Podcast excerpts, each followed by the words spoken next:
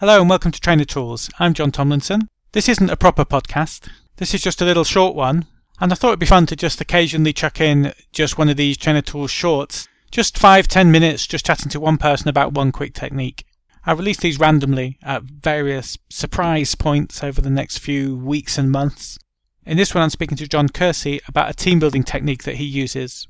Near the beginning of a team building day, this can be used as a sort of fairly quick way of getting things moving, or it could even dominate the whole day. It's a very flexible approach. Hope you found it useful.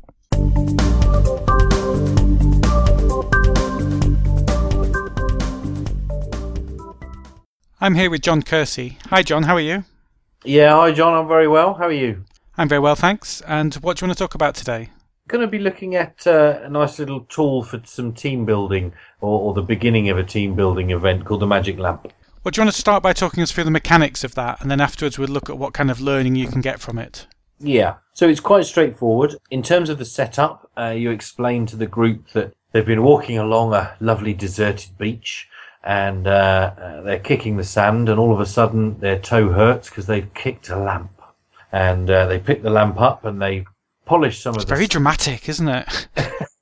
yeah, it's just to just to get the the creative juices flowing. No, no, I like a bit of drama. so they polish the lamp, and uh, out pops a genie, of course, as it does, and uh, we explain that they have three wishes, and the wishes that they're allowed are any three changes that they would like to make in terms of uh, business and in terms of work. Now, with regards to a steer, uh, I might say to them these could be changes they'd like to make about themselves. It could be changes they'd like to make about their own job. It could be about the company. It could be changes about their boss, um, or it could be changes about their colleagues. And it could be three of one area or one of each area.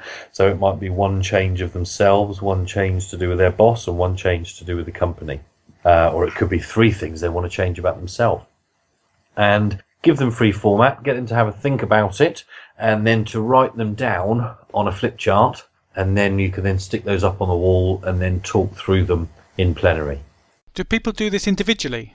Yes, yeah. You don't put people into pairs or groups or whatever. No, um, I mean, it, it could be done in groups. The reason why I've never done it in groups is because there, if you do it in twos or threes, one person will tend to guide it. And sometimes if somebody said they wanted, let's say, I don't like my boss, so I think, well, my boss should be more attentive, and somebody else might go, what do you mean? Don't be stupid. They don't need to do that, or then it never gets put up there. Whereas if they do it individually, they can't be argued. And also the whole the whole point of a wish is that the word no doesn't exist. You can change anything you want. There's two points I'd really like to make on that actually. Because, firstly, I think in training and facilitation, we do tend to put people into groups because learning is social and it's a social activity, and there's people that are there. But there are people that actually like to work on their own and enjoy the quiet reflection. And in fact, all of us do it sometimes. And I think also another point is that team building itself should start by respecting the fact that there are individuals and people should have the opportunity to express themselves as individuals before just being part of a team. Definitely. With regards to them working on their own, you then get genuine thoughts from the individual. You can then take all that information. So let's say there's a number of things people want to change about the job role. Well, then you can put them into groups to then work down what are the obstacles to those changes and then what are the solutions to those changes. Yeah, you started to say before about putting it up onto flip charts at the end. Um, what's the mechanics of that? How are you doing it? Are they putting post its up? Are you doing it? Are they doing it? Are you clustering things into groups? How's that working? They, they write down their own flip chart on the things that they would like to change, and then those go up on the wall, and then together I would walk through each flip chart and have a little discussion with each person. So I might say, okay, what exactly did you want to change about that? So let's say somebody wants to improve their confidence, and that's one of the changes they want to make about themselves. Then I might question that a little bit and say, well, what would make you more confident? Um, what's stopping you from get, being confident? What does confident look and feel like in your mind? So we start to get a really, a really solid picture of the changes that need to take place within that team. Then I might then break them off into groups. So if let's say, I don't know, they wanted to change how their actual job role works. Then I might split them off into groups and say, right, okay, so now let's get a really good idea of what the job should be. And then what are the difficulties? What are the obstacles that are stopping you from doing that? And then uh, the next session would then be around solutions. So how are you going to make that happen? So at that point, you cluster people together based on similarities of wishes. Yes and no. You could do it in terms of similarity of wishes, or as a whole group, you might just pick whichever ones you think are the top. So let's say, for instance, say, let's say you've got a team of 10 people and three or four of them have put down, uh, I wish we worked better together. Well, then I might get the whole 10 people or maybe two groups of five and just say, right, let's now put an objective in terms of what does good look like. So how would you work better as a team? Uh, or what would that look like? And then what are the obstacles that are stopping you working together as a team? And then how could you overcome those obstacles? So I might do that together. So the whole team is working towards one objective because that in itself will build teamwork as well.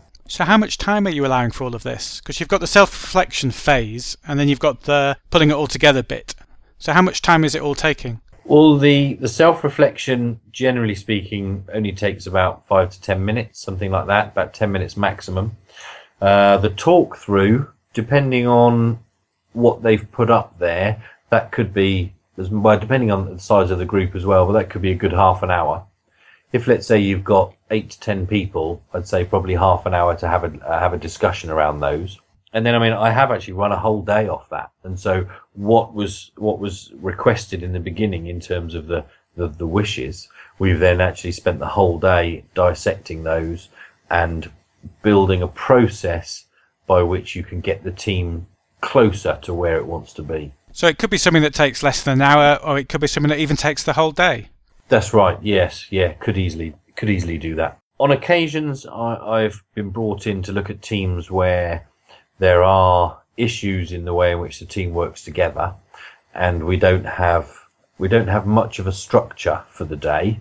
In which case, I'll use that as a starting point, and then as a consensus, I'll, I'll get the team to form a consensus of say the top three or top five things they'd like to work on that day, and then we tackle each one of those individually.